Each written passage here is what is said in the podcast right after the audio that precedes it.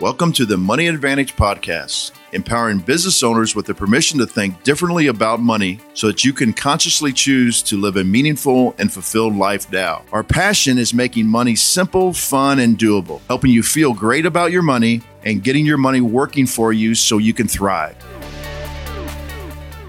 All right. So, have you ever wondered how to use short term rentals to create cash flow right now? Well, welcome back to the Money Advantage podcast. If you are saying yes to that question, you're absolutely in the right place. I'm Rachel Marshall, along with my co host, Bruce Wehner, and we have a special guest with us, Jay Massey. So, good morning, Jay, and welcome to the show today. Thank you for having me. Glad to be here. Very awesome. And Bruce, welcome to the show as well. We're spanning the whole U.S. at this time, from East Coast to West Coast to the Midwest. Good morning, Bruce.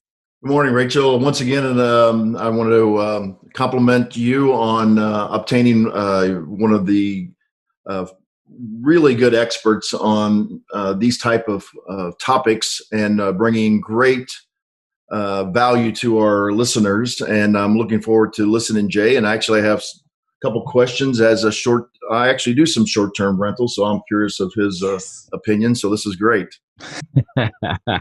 awesome. I, I, do not guarantee that you'll like my answers, but I will definitely give them.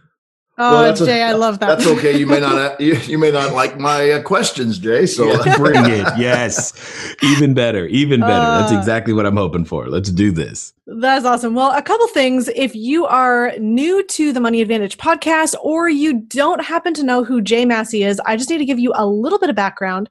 And I want to let you know that today we're talking with the CEO and founder of Cashflow Diary. Now, we have found Cashflow Diary podcast. My husband and I have been long term listeners. I think you have somewhere in the ballpark of 500 episodes or so. And we've listened to many, many of them. So, Jay, I feel like I know you personally, probably a little more than you would hope. So, so I need to ask you a question as we're coming into the show, and certainly we could talk about all of the things that you've done, but I really want you to be able to share the most. I know that you've been mentored by Robert Kiyosaki, you've taught the cash flow game, you've been in real estate for a really long time, and you're really focused on short term rentals right now, specifically with a 34 unit and counting, which is actually 46 bedrooms in your wheelhouse of short term rentals. And you not only are doing this personally, but you are teaching other people to build wealth this way as well. And so I just, I love being able to have you on the show for actually a second time, not just the first time. So thank you, thank you, thank you for being here. You're so, welcome.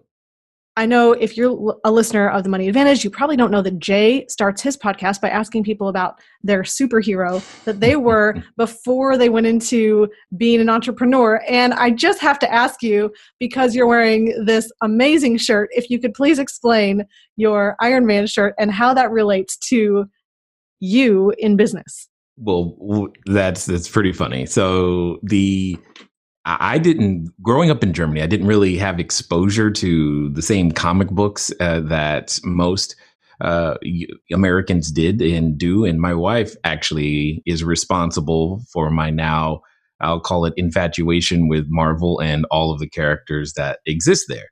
And there are two Marvel characters of the ones that I have seen and been exposed to that I tend to feel like I relate to the most.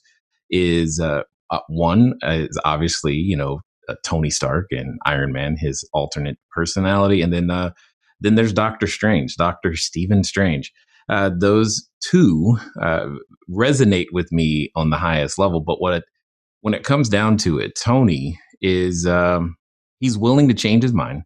He'll use his resources for good when he can, and he ultimately cares about people. Although, if you are just having a casual conversation with them, you may walk away with the impression that he doesn't. Hmm. Well, we'll just leave that right there because I'm wondering how much of that is going to come out in the episode today. And I love that you don't always know how much somebody cares by their interaction, right. but knowing that they do is so powerful. And I know that you do. So, if today, if somebody's listening, I mm-hmm. just want to let them know that we're going to talk today about short term rentals in terms of why they're a perfect fit in today's economic landscape and find out how short term rentals might work for you if you're in any different um, demographic or location, and then also really how you can get started with short term rentals and how this can be a part of your cash flow journey and building financial freedom. So, Jay, why don't you just share with us a little bit about how you came into the short term rental space? Got it. So, having the privilege of instructing and teaching individuals, as you mentioned, what happened is one of the individuals I was instructing specifically on how to raise capital came to us and said, Well, we know what you told us to do with the money, but we didn't do that. This is what we did instead. And I'm like, Okay. Now you got to understand normally, if you can imagine someone that you've been helping coming to you, you, you've given them advice, you know the advice you give works, and then they say, Well, that's not what I did. Um, so I'm a little nervous at this moment. And ultimately though it always comes down to show me the numbers you know and if i look at the math the math will tell me what to do. And that's exactly what i was able to see in this particular situation. They had mentioned a, a site called airbnb and they were like this is what i was doing and and i'm like okay this can make sense. And ultimately you know at the time they weren't 100% sure if they should continue down that path or keep doing what uh, is a very profitable niche of, um, or at least it was, of doing student housing inside of real estate. And I told them very clearly in no uncertain terms, not only should you keep doing this, you know, short-term rentals, I'm going to do it too. And at that time in my career, you, you must imagine having had the privilege of speaking on many types of stages all across the globe, cruise ships, etc., I get offered a lot of opportunities. This is one of the few, if not only, times I've said I'm going to do it too because the numbers made sense. And th- that's really what it came down to. That was my initial attraction was these numbers make sense. It's going to achieve a number of objectives in terms of providing jobs, allowing me to involve my smaller children inside of the business and helping me to do so in a local way because uh, prior to that point, we had provided jobs, but they were always out of state. They were always somewhere else. They were never in our own local community. And being able to do so with the people that I would see at church or just anytime made a difference for me. And that's what I was getting excited about. And then we just continued to discover that it's it's now what I call the gateway drug to all other forms of real estate. And it's the best way to start. That's fascinating. And I love that you were willing to change your mind on that as you had brought up earlier. So, how is short term rentals, how can they be, and how are they the gateway drug to real estate investing?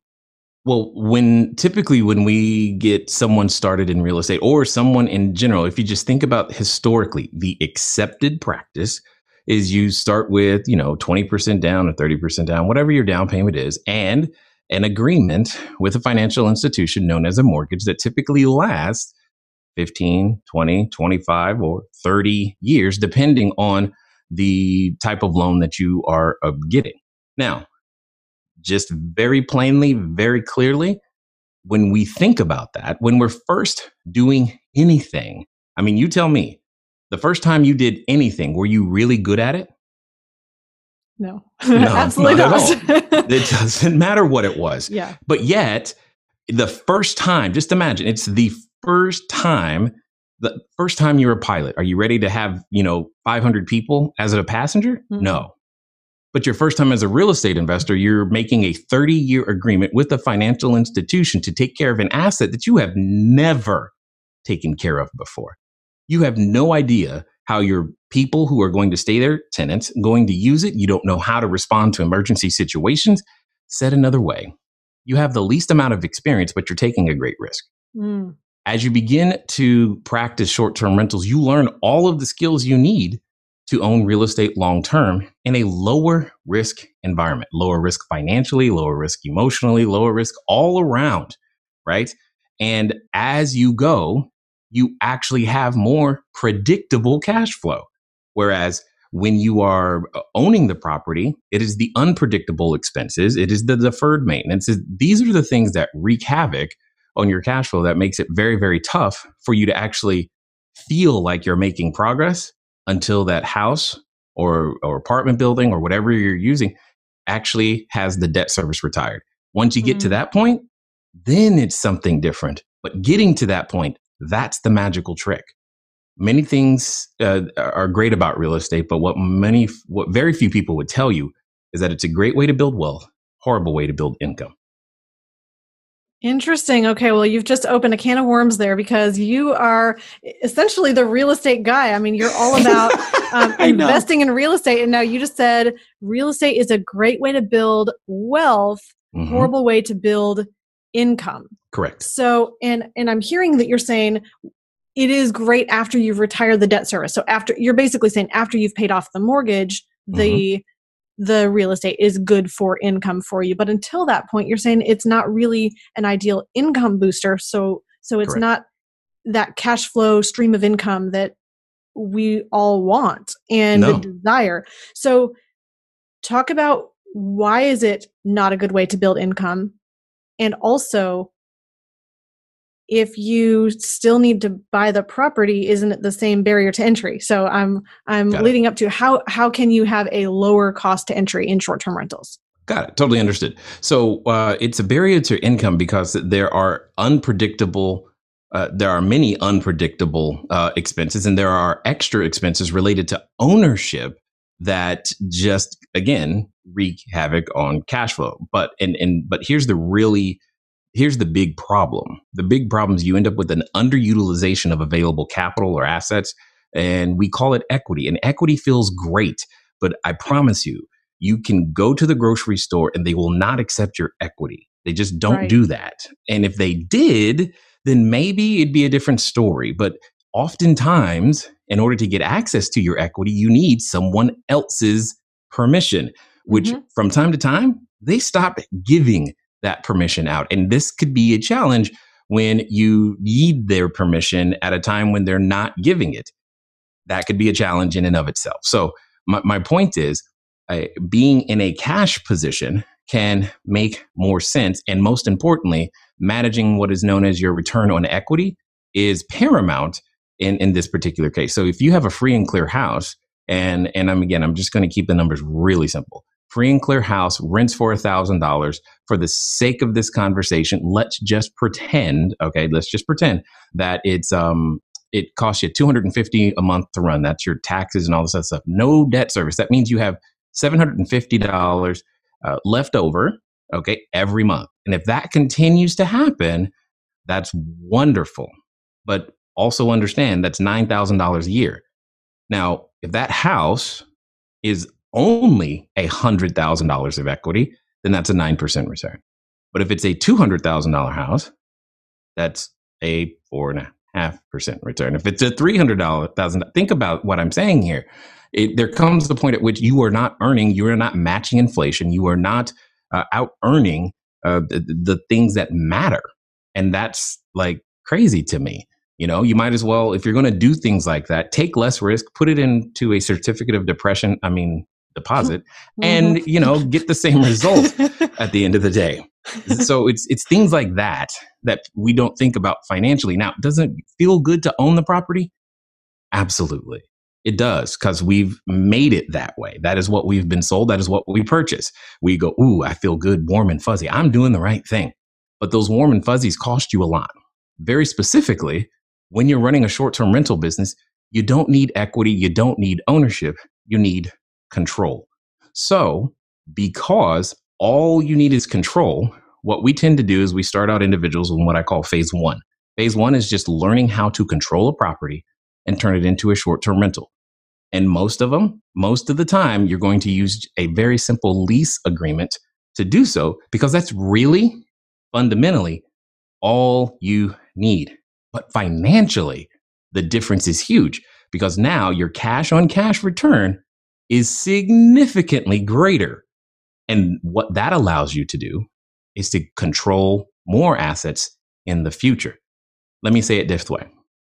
By going this route, you're able to take, and I'll just say a pocket of money, a quarter of a million dollars, half a million, a hundred thousand, whatever, and reliably within 10 to 18 months, receive that money all back.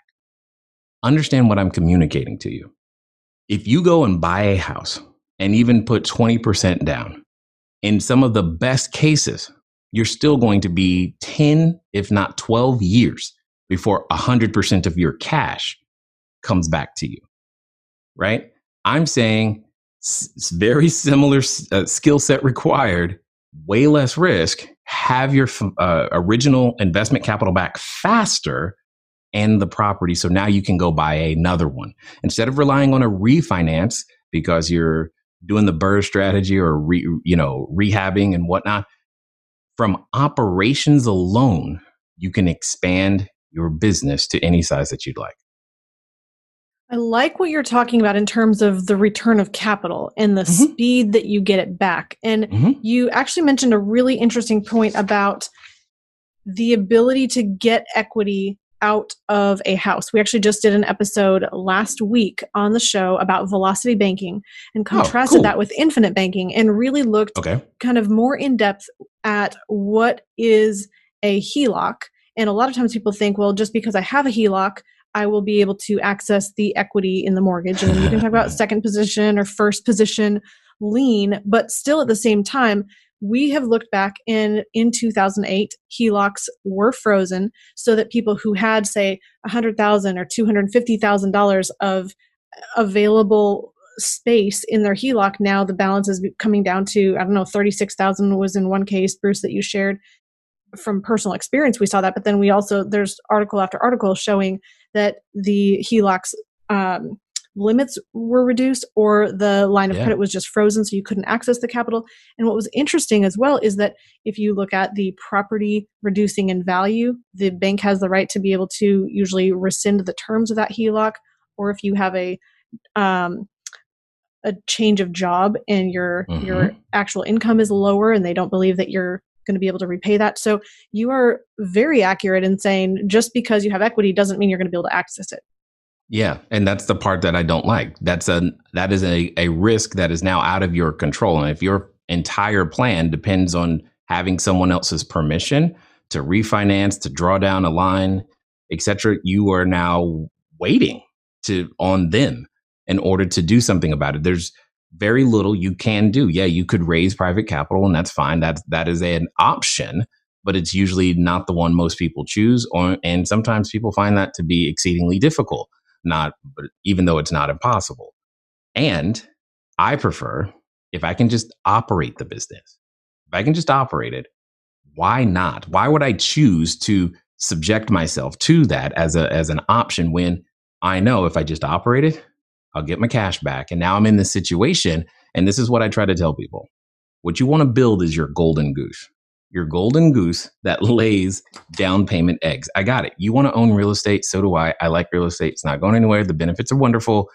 All I'm asking you to do is to delay your gratification just a little bit longer because you've already put together the 50, the 100, the quarter of a million dollars.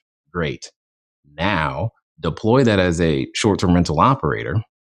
Wait another 10 to 18 months, have your capital back, and who knows, maybe five, 10, 15 short term rentals too.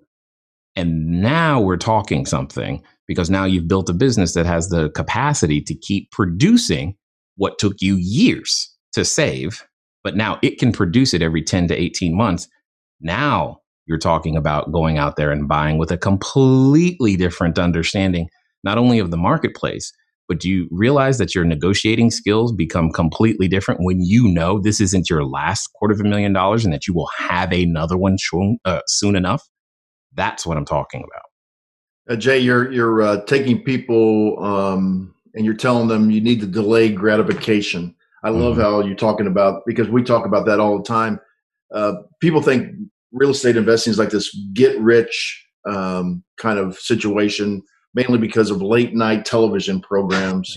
you know, I, I, always find those very hilarious. It's like, yeah. well, this is so great. Why are you actually uh, selling the program? Why don't you take the time and just keep continue to buy more real estate um, situations? But uh, all that is great. Okay, so a person now has the discipline to keep having these down payment. I love that analogy. Uh, eggs that are laid over and over and over Mm-hmm. Um, but why? But, but why short-term rentals? And what is your experience? And like I said before, when we first started, you know, I have a couple of these, and uh, I have some questions for you, and you know, I want to get your opinion. But why short-term rentals in these mm. in these cases? Well, it here's what it comes down to real estate can feel very exclusionary you know uh, because I, it's uh, when oftentimes when i ask people have you ever considered getting involved in real estate investing instead of actually answering the question they tell me all the things that they don't have. I don't have money. I don't have credit. I don't know what i'm doing. I did you know list of things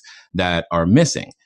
And what i like about short-term rentals is it's accessible for nearly every human on the planet because if you have ever executed a lease agreement, you have all the knowledge you need to begin to get started.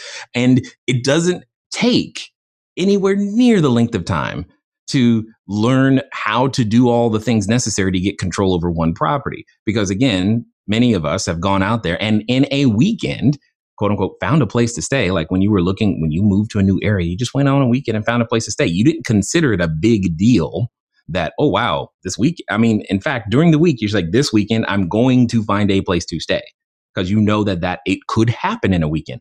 The same is true here.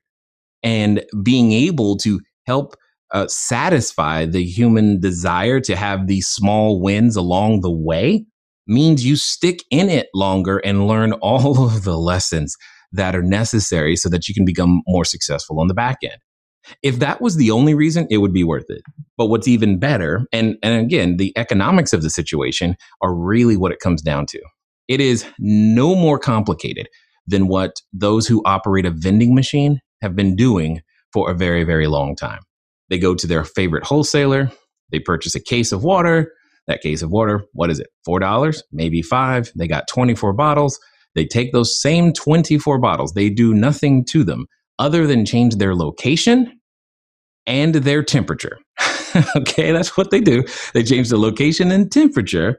And then now that same bottle of water, where they bought 24 for $5, they are selling it and reselling it to you and I for $1.50. And that's it. It is the exact same process once you understand that a landlord's inventory is time. Most landlords what they're looking to do, what they've done, what is accepted practice and is fine is you sell 365 days on one contract with a 30 day payment plan. All I'm saying is if you want to sell 365 days, develop the systems that you need to sell each day individually on separate contracts. And by doing that, you end up in a situation to where you get to charge a premium that allows you to profit way more than what most landlords are used to. In fact, when we've had a number of traditional landlords come into the program, they're like, why did I not do this sooner? Because this is so much better. I'm like, yeah, that, that's kind of my point. So, uh, just give you a, a, quick example, and I was gr- I'm glad you went in this direction because one of my properties is a is a townhome. Okay. And um, uh, because of exterior exterior maintenance and an increased HOA fee, um, yep, it's great on a on a daily rate or a three day rate or even mm-hmm. a, a weekly rate. Mm-hmm. And actually, I can make the numbers work when I would discount it for a 30 day rate. Mm-hmm. Um, but then, and, and this is a two part question. Um, then there was a HOA situation that came about where they decided they were they were going to stop allowing short term rentals, and I want you to comment on that. Mm-hmm. And so now suddenly, what I could get on the open market for a 12 month lease, which was required, um, only allowed me to break even on my expenses. Mm-hmm. So I only had to rent it um, like maybe 10 to 14 days a month, depending on the time of the year, where mm-hmm. I could mm-hmm. break mm-hmm. even. Mm-hmm. And now even rented it for th- uh, a year lease for 30, you know, which is basically like those, you said, those 12, 30 day um, I couldn't break even because of the increased expenses. Mm-hmm, so, mm-hmm. so I'd like you to comment on that, and then also like you to comment on uh, how you're seeing um, communities and HOAs changing rules to not allow short-term rentals, and how big a problem has that been um, for people you've been working with? Got it. Um, and again, it it's in the devil's in the details, as, as has always been said. One, I commend you for going out there, making something happen and two, doing the best you could uh, to to figure it out. Like how how do I make how do I still make this work? Because as an entrepreneur, that is one of the like That's just one of the things you must accept is that we are going to be the ones to make decisions with imperfect information. And we, we have to proceed confidently, even though we know that times and, and things are uncertain and will change. That is just part of it. Now, with that being said, this should bring you a little bit more profit, my friend. Uh, it's in the understanding of the definition of short term rental. For most uh, jurisdictions, and when I say most, I'm talking globally now because we we service uh, customers in 16 different uh, countries uh, at this particular moment in time. And the definition of short term rental for most places is tied to a number of, hear me clearly, consecutive days and at one location or less, meaning it's either 28, 29, and most popularly 30 days or less at a particular location. So that's number one to, to understand. Now, you also said something which I thought was interesting. You said, I can still make a profit at my 30 day uh, mark. Well, in many jurisdictions, that's what some of our students and myself that that's that is what we had to do now let's be very clear the extended stay that's what we call them um, has always been there. But we just had an option before. We could either go short or long and some jurisdictions are now just saying that well you now can only do the extended stay model which is completely fine. I'll just give you a very clear recession proof example whether you think about it or not. But one of the things that happens right now, regardless of, you know, whatever's going on in the economy, is that today, somebody, somewhere, their house flooded. Today. Mm-hmm. And you know what they need? They need a short term rental. And now, because of the uh, current economic situation, what's unique about it is that many of the hotels are closed those that are open are places that they don't want to go because there are a lot of people there. So practicing your social distancing becomes a bit of a challenge, which now means how can we have a similar experience to our house while the workmen come and fix the flood?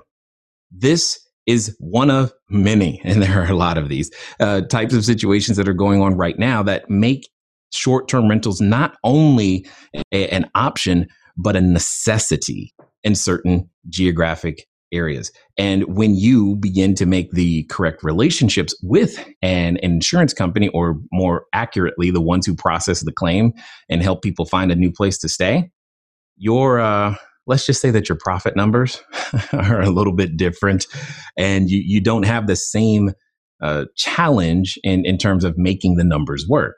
In fact, most of our insurance days, they stay a minimum of 60 days more than they do anything else. And, and all of them extend. There are many types of customers out there for the extended stay model. They've always been there. It's just not something that honestly that you you we had to choose. We took the lowest hanging fruit, the easiest thing to reach, and technology companies like an Airbnb or HomeAway or Booking.com and TripAdvisor, FlipKey, Wimdu, blah, blah, blah. You get the idea. Made it really, really easy for us to find the the person who was looking for leisure travel and business travel and many different types of travel through efficient means. What has happened is that the marketplace has become more inefficient. And what we've had to do and what we've been helping individuals do is to redefine not only who they're serving, but how to find the individuals that they're looking to serve or that are still in the marketplace right now looking for a place to stay. Jay, you just covered a lot with that. And part of it was figuring out how to solve a need.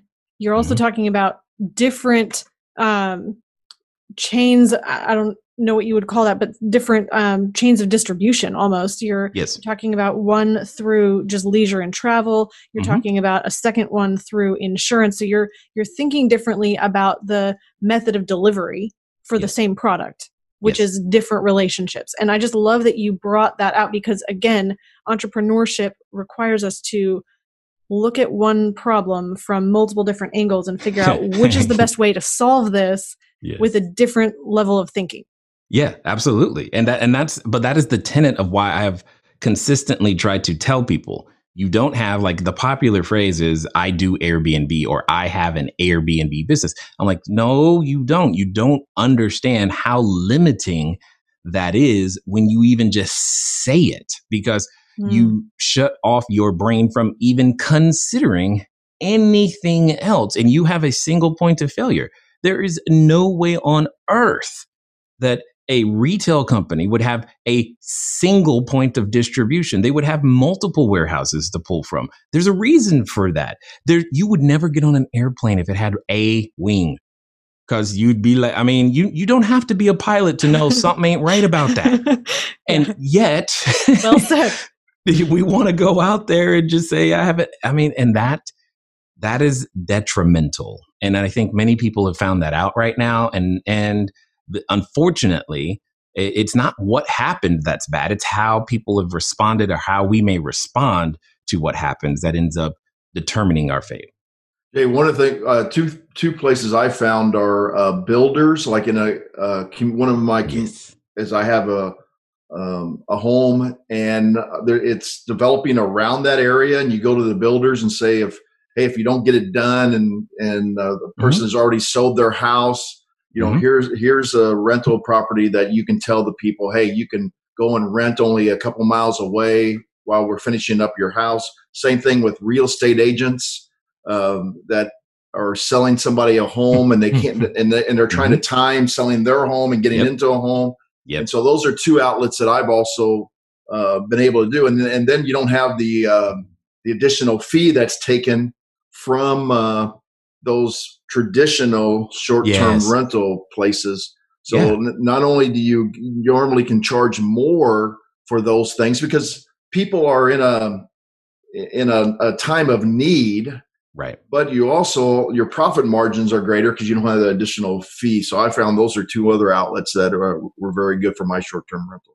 Well, and and that's exactly my point, my friend. Is the the fact that of the matter is there's a need for temporary housing it has always existed. This is not new. In fact, uh, the concept of uh, someone else living on your property in, in short term rentals, if you will, has been around in the United States since the Civil War period. It used to be a requirement that you had a second uh, dwelling on the land because the bank wanted to make sure you could make the payment.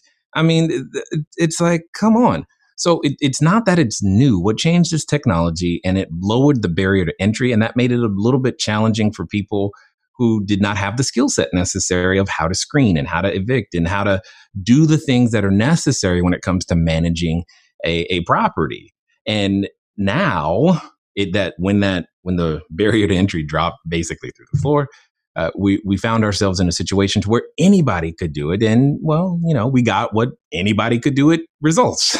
so now it's been about you know professionalizing the industry. It's been about teaching the the correct systems and SOPs, and that's what we've been able to put together. That's why uh, I am so passionate about this, is because it's like, look, this is your opportunity to build the kind of cash flow that not only puts you in a retirement state, so to speak, but also gives you the income you need over and above your expenses to be able to simply buy more assets. And I don't even care what kind of assets you buy, but what it comes down to is having enough income come in so that you can keep buying them because part of the challenge when you're doing your real estate negotiations, part of the anxiety around it is this is your last 50 grand.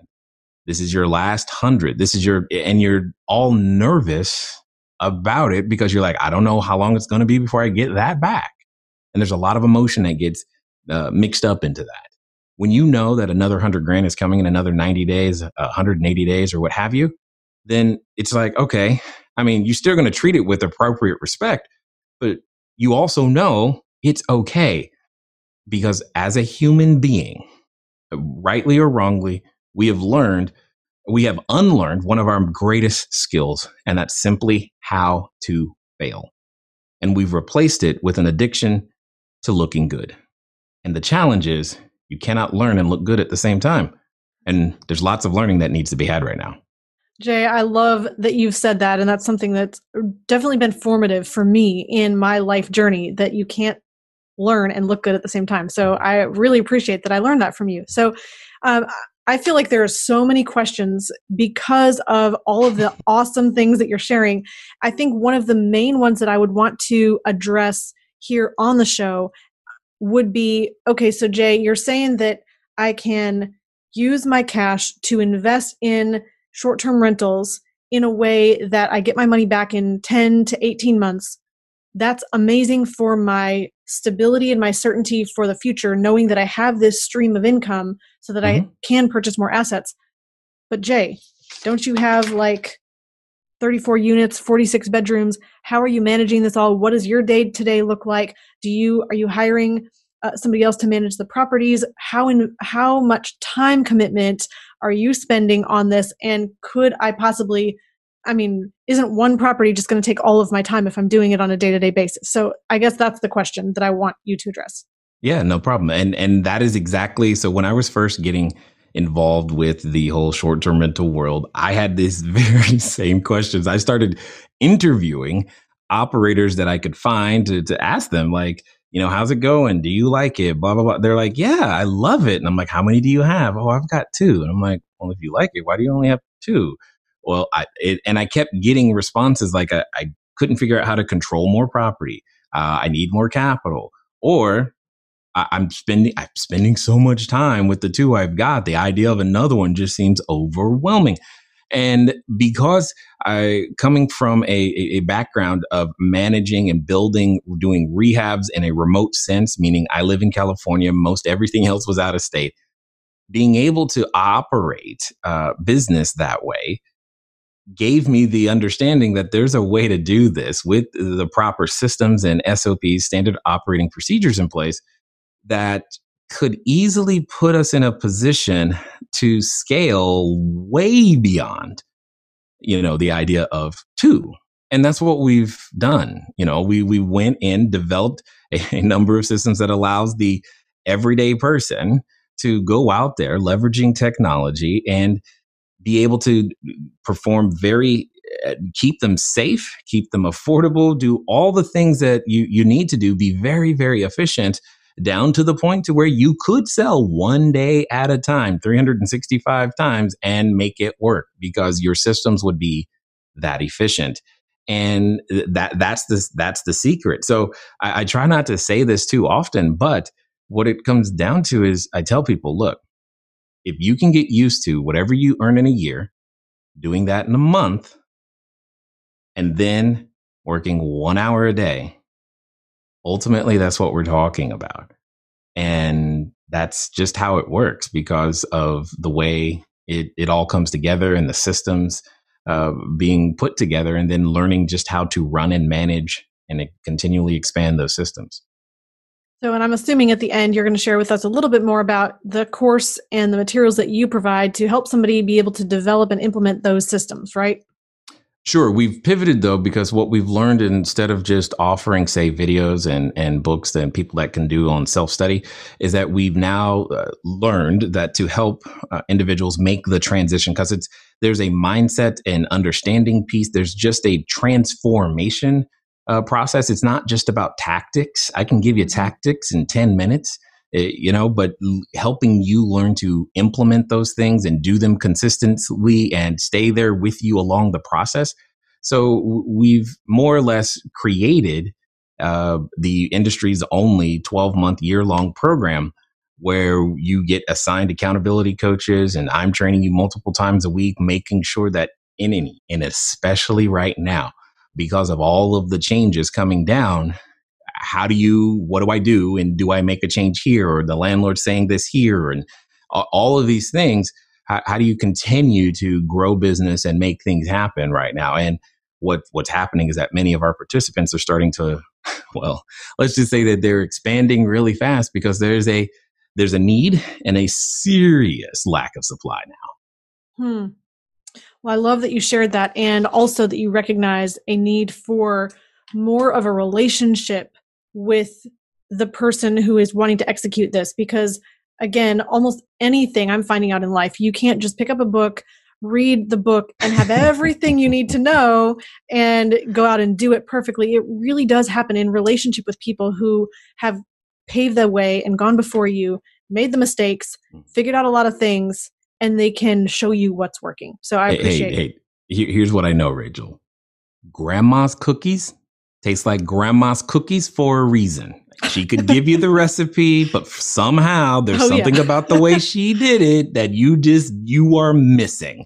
And until you watch her and sit right next to her and have her like, nope, that's too much. Oh, okay, got it. that's what I'm doing. Until you do that, it, it's just uh, what's missing sometimes, and and and it's a skill set game. The apprenticeship model is the model the country was built upon. It's how we've gotten quote unquote this far. It's something that is missing uh, and is definitely needed in order for all of us to continue uh, to make the progress, especially economically. Uh, that's required. Jay, I actually have another maybe almost feeling off topic question for you. But okay, I- this should be fun. I remember Yes. in your podcast and very related to what you're talking about right now you said at the beginning you said you wanted something that you could not only do local and provide jobs but involve your kids and i know from hearing your show and your podcast and talking with you previously that passing on your legacy and your value system to your kids is tremendously important to you Mhm. as it is to me to make sure we have an eight year old daughter and a almost one year old in, in a few days so this idea of involving your children and apprenticing them and giving them the skill set that they need to be able to build a business and not have to have $100000 of capital to get started but to be able to work with them inside of the business that you're already doing. How is working with your kids how are you making that possible through short-term rentals and being able to teach them all of these life lessons that are so much about mindset not just about tactics So, I mean, if your kids are anything like mine, they have unlimited wants and expectations. so, yes. one of the easiest Oh, yes. ways to deal with that is um, every time, and again, this applies to all of my children, and I, I like tell them from the time that they're eight and just continuing on. Uh, when they ask for something and they're like, "Hey, can I have it?" I'm like, "Well, yeah, uh, you can. All you have to do is develop a product or service and learn to sell it." And when they're eight and seven and eight and whatnot, they they may not like, okay, whatever. I don't know what that means. At some point, they go, "What's a product? What's a service?" And then they'll start asking, "How can I sell it? What does that mean? Who do I sell it to?" They start asking a lot of the right questions that lead to being able to to give them guidance. So my my children have all done this. And one of the things that's important to me, being a father of daughters, is to make sure that none of my daughters feel like that they need uh, a, a man to be able to provide for them. So when you leave the house, you will be able to sell something. I don't know what, I don't even care what it is. Whatever you like, you're going to know how to sell that thing, right? And make it happen. So be, and through that process, what we'll do is we'll tie the things that they want to certain company goals. For example, um, uh, one of the things that your children may want is a dog, right? I mean, that's a popular item. So, yes very much so it's easy to say, hey, okay, no problem. We can have a dog. Here's what we need to do. Uh, we need to have 50 bedrooms in play. Once we have 50 bedrooms, then we can get a dog, which then becomes okay. Well, how do we? How many do we have right now? And how can? Well, what can I do to get us another bedroom? Well, you know what? You could go pass out these flyers. You could go talk to your your your the parents of your friends and just ask them this. Does that make sense? So we start mm-hmm. to tie what they want to a corporate goal and then start teaching them to prospect because they're thinking about the goal that they want. So therefore, they'll go and do whatever they've got to go and do to get to that goal. This eventually uh, will lead to the one the ones that like real estate. Cool, they'll continue with that, but the they'll develop something else that they like doing. Like my um twelve year old during this entire pandemic, she's probably made so far close to four grand uh, since she's been at home. and why does a 12 year old anyway? But the, awesome. the- because she's wanted to start a, a a business selling lip gloss. I have no idea where that came from, but whatever. Okay, I can teach lessons here. So let's go for it. And she needed seed capital. So in order to get the seed capital, so mind you, she didn't have any money. She had to figure out she wants the lip gloss business, but she started by selling other stuff that's lying around the house and asking, "Hey, is it okay if I sell this? Because I don't, you're not, you don't seem to be using it. And then she just totally has been cleaning out the garage since then. So you want to clean out your garage, get your 12 year old to put all that stuff online that that would take way too much time for you to do anyway. Nice. And let them sell it. And then see what they do with the money. In her case, she then went on and researched Google, Amazon, YouTube, what have you, all of the ingredients to make her own lip gloss. And Love now she it. has enough and then we got to teach some math and algebra but okay cool. So what should you price it for? And all this other stuff. These are all things that are just tied to what she wants to do. And she gets to see and feel that entrepreneurial spirit from the beginning. And and again we're not forcing her. We're not saying your homework is due. You got to have your pricing done by here th- this that and the other. We just keep reminding her every time she wants something. How so how many tubes of lip gloss have you sold which reminds her, oh, that's right, I still haven't made my marketing video. I still haven't made my channel trailer. I still haven't. Done. So she had she yeah. learns all of those things because it's tied to her making uh, a productive result, not just by existing inside a corporation. Jay, I love it. I love it. I feel like just it's amazing to be able to share a value system with somebody and I feel like I know your value system by listening to your podcast over these years. I mean, I probably have listened to you for about eight years or so. And wow. that gives a window into someone's world. And it's just amazing to realize that these things, these values that we want to pass on to our kids, I think that's a very common and uh, widespread thing that we all want. But I think so many people struggle in terms of how do we actually implement making that happen. So anyway, I don't want to um, take away the whole conversation. Bruce, I know we're really close to the end here. What else is on your mind that you might want to ask, or uh, I, I, need to slow my yeah. my talking so Bruce, you can get a word in edgewise here. No, this is this is all great. Uh, um, basic economics is lacking uh, for the understanding not only with young people but for uh, adults and and unfortunately for most of our elected officials. and uh, and uh, I was just when when Jay was talking, I was thinking about the uh, a couple things about how great it's just like basic economics. And uh, there's a comedian, uh, Sebastian Maniscalco. I don't know if you've mm-hmm. ever seen him before, but he actually does a routine where he says he's one day when he was uh, 10 years old, he's watching television. His dad comes in and says, "Why don't you uh, Why don't you have a job yet?" and he, the whole point was is that he was trying to teach him, and he goes through the whole routine about, hey, you've got to be self-sustaining on your own. Stop worrying about me.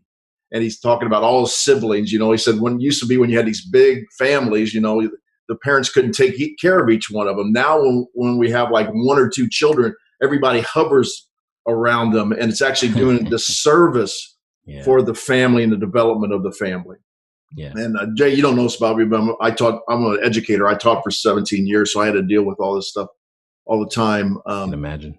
And so, taking this basic basic economics mm-hmm. and teaching it at a very very young age mm-hmm. will actually do more for our, our society than any kind of government handout that we're giving to people and trying to lift them up because amen uh, they're they are taught then to lift themselves up and the other thing is about you're talking about is your attitude is your mm-hmm. attitude to overcome anything that's thrown at you and mm-hmm. stop waiting for somebody else to help you do it you do it mm-hmm. on your own so thank you for your comments today it's been uh, it's been a it's been an awesome conversation and we've gotten some nice comments on uh, the facebook feed about how oh, people cool. are appreciating uh, all your discussion today and we really look forward to this uh, podcast going uh, live to our listeners. You know, there's one thing I gotta add to that because it was I found it hilarious. Um, my same 12 year old, mind you, we we were I was watching some of the updates of what was going on regarding the uh, stimulus stuff that they started talking about, uh, which then spawned the question, Dad, what's stimulus? I'm like, okay, here we go. Uh, and then when she when she finally made the connection, uh, she goes, well, I want stimulus too. like, okay, totally understood. Um, but I'm curious, what would you do with it? Now, mind you, what she wanted, she didn't want the stimulus for any other reason other than to buy assets. Her words, it So was uh, cool. Bitcoin and stocks. And I'm just like, okay. I mean, I'm not going to be mad at her. I just think the thought that it wasn't like, I want to go buy some candy. I don't want to do that. It was, I'm just like, who are you? You're 12. this is so strange. That's okay, so cool. I'm into it. What, what's your 100%. Yeah.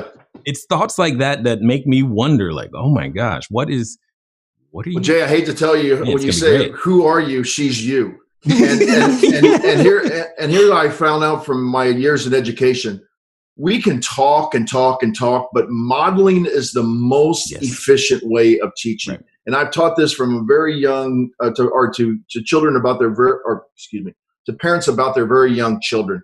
We are we are um, biologically um, driven by an innate ability to read our parents' facial fi- uh, facial features, the way that they hold their body, the, the tone in their voice.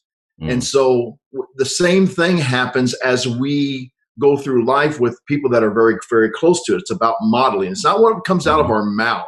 Mhm. It's about the modeling. So the answer to your question, who are you, girl, is. Yeah, it, it it becomes more clear the more I see it, and that's that was actually what you just mentioned was one of the like really driving forces behind looking for a business that I could do that was more accessible and local, etc. Is because uh, as a parent, oftentimes we will tell our children, "Hey, you can go be anything you want to be." And I never wanted to be in a position in which they could point the finger and go, "Well, Dad, you didn't." You, Mhm. you you weren't. You didn't try. Why should I? And and no matter what happens at this point in in our career and life, they can. There's a more than enough evidence that we we did. We tried. We we continue. We pivoted. We did all of the things, regardless of the final result. And that's what's exciting is knowing that they can see that, knowing that the evidence is there, and and uh, it it's just sometimes it's it's rewarding and it's interesting because I've I've caught our my uh, our older daughter occasionally watching some of our live streams. And I'm just like, what is going on right now? But and she's like, no, Dad, that's helping me. I'm like, okay. I'm not going to argue and I'm just going to keep doing it. So it, it's things like that that I don't know if th- this is why I'm such a fan of the apprenticeship model because it's Oh, yeah. like the thing that is missing that disconnection from your expertise and that value and learning how to uh, offer that value to the marketplace that thing is gets interrupted by what we call a university and Mhm. and that's a challenge you know it, and it's like when when a person is at the best position to not need to earn a lot of money we take forward six, eight years of their life and send them down this path. And then when they get done, they still have to go figure out how to offer all that skill that they supposedly gain for some sort of economic value. And it, and it feels like such a delay at times. Um, unless you're doing, you know, obviously, please, doctors go to school, uh, lawyers go to school. we need you guys to do that because that's where it makes sense.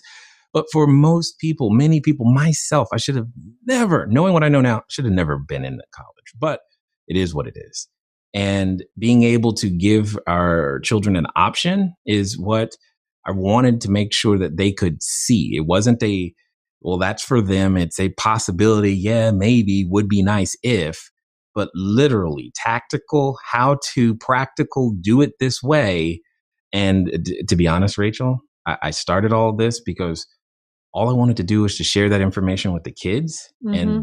the adults have come along just to prove to me that I did it correctly. So that yeah, I figured if the adults could do it, then I got it right. My kids could do it too. Jay, I And remember you it. saying that. I remember you saying the podcast was specifically to Mhm. give this knowledge and wisdom to your kids so Mhm. that they could be able to stand on your shoulders. Essentially, I don't know if you use those words, but that just resonated so deeply with everything that I am. And it's just interesting that I think as we want the best for our kids and for the generation that comes after us in every way, whatever we're doing, we realize that we have to go first. We have to be the one that says, I'm going to make the most of myself. I am going to learn these lessons. I'm going to not be afraid to fail. I'm going to choose to learn from this experience. And so I think you are calling humanity to a better place. Yeah. And when and here's the thing. Whether we like it or not, 10, 20, 30, 40, 50 years from now, someone in your family is going to be able to say things like, We are here because Rachel did this. You remember great grandma Rachel? You remember her? Because she did this, that set off this chain reaction and allowed us to be here now. And that'll be your picture over the mantle with one of those weird, strange oil painting poses. It'll be because of the decisions you've made today. And that's the thing that's true for each and every human right now.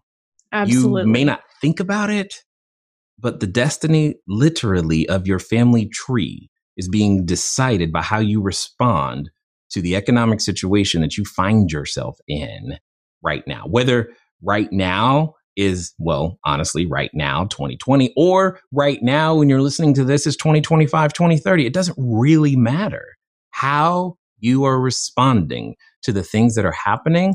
That they're not the excuse, they're the reason. It's literally beating on you to remove all of the things that have been preventing you from pushing forward, making the next step happen. Understand this is what's what I'm so excited about is that it's happening to everybody.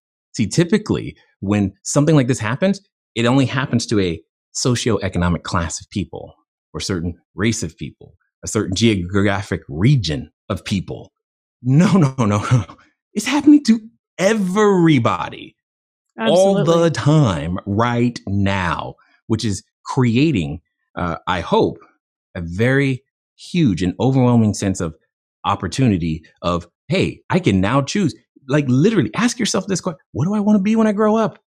Now you've got better information on how to answer that question versus when they asked you when you were eight. Absolutely. Absolutely. We should have titled this Wisdom, Deep Wisdom with Jay Massey. This is awesome. So I um as we wrap up here Yes. from my one minute meditation this morning, I don't want to um, pose as Mhm. being a um, guru that meditates a, a very extended period of time. This is my reality. Sometimes it's I have time for one minute. But here's the quote that was the, at the end. It said, "Every time we ponder a thought, act on an impulse, or dwell on a desire, we are setting in motion a cause that will have a future effect.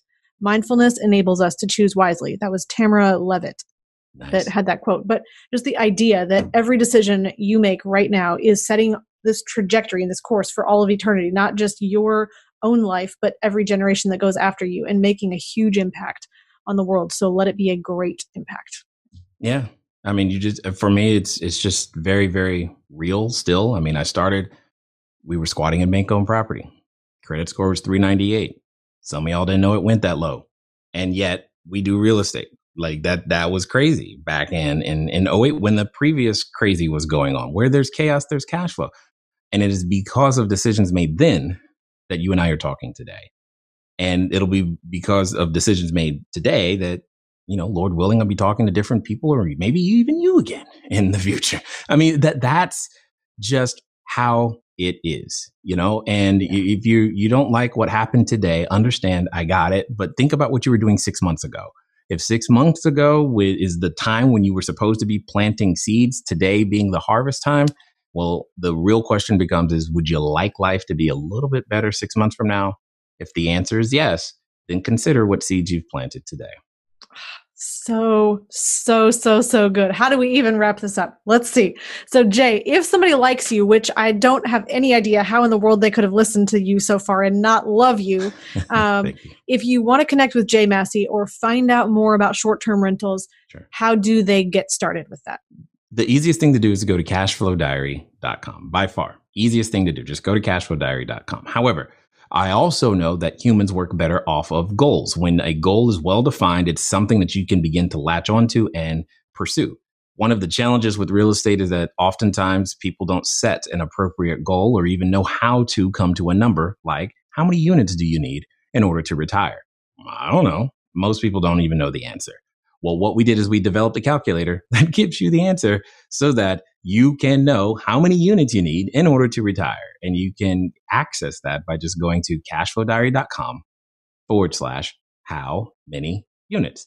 And then after you put in your information, it will tell you you need X number of units if you're going to use houses or apartment buildings or what have you in order to retire so that you can begin pursuing the goal. And as we talked about at the beginning, it doesn't take long. I mean, you've executed a lease before, which means it's very doable, even in the next few days. That's so awesome. Thank you so much, Jay. I really, really, really just appreciate you spending the time to come on to the Money Advantage podcast today. And absolutely, next steps for you if you're listening, check in with Jay. Go to Cashflow Diary. Go to that calculator. I'm going to personally do that myself as we are building our financial future and building time and money freedom. And I just love the reality of seeing how easy this can be as a first step into real estate. So thank you just so much for sharing not only the wisdom that you've learned through experience, but just the character of person that you are. Thank you. Absolutely. Well, in closing, please remember success leaves clues. So model the successful few, not the crowd, and build a life and business you love. Discover the secret of how to earn a return on the same money in two places at the same time so that you can strengthen your investment returns we've created a free guide for you that explains the top three things every investor needs their privatized banking system to do. Go to themoneyadvantage.com slash banking, put in your name and primary email address, click the send my free guide button right now, and we'll see you on the inside. Thank you for listening to the Money Advantage podcast. Today's show notes and resources are available for you on themoneyadvantage.com. If you like this episode, make sure you subscribe and leave a review. If you have any questions or desire to speak with a qualified financial professional after listening to today's podcast, we encourage you to reach out to us at hello at themoneyadvantage.com or check us out at themoneyadvantage.com. The opinions and views expressed here are for informational purposes only. This material is educational in nature and should not be deemed as a solicitation of any specific product or service. All investments involve risk and a potential loss of principal. Kalos Capital Incorporated nor Kalos Management Incorporated offer tax or legal advice. Please consult with a tax advisor or attorney for advice regarding the impact on your portfolio. Securities offered through Kalos Capital Incorporated, member FINRA, SIPC, MSRB, and investment advisory services offered through Kalos Management Incorporated, and registered investment advisor both located at 11525 Parkwood Circle, Alpharetta, Georgia. E3 Consultants Group is not an affiliate or subsidiary of Kalos Capital Incorporated or Kalos Management Incorporated.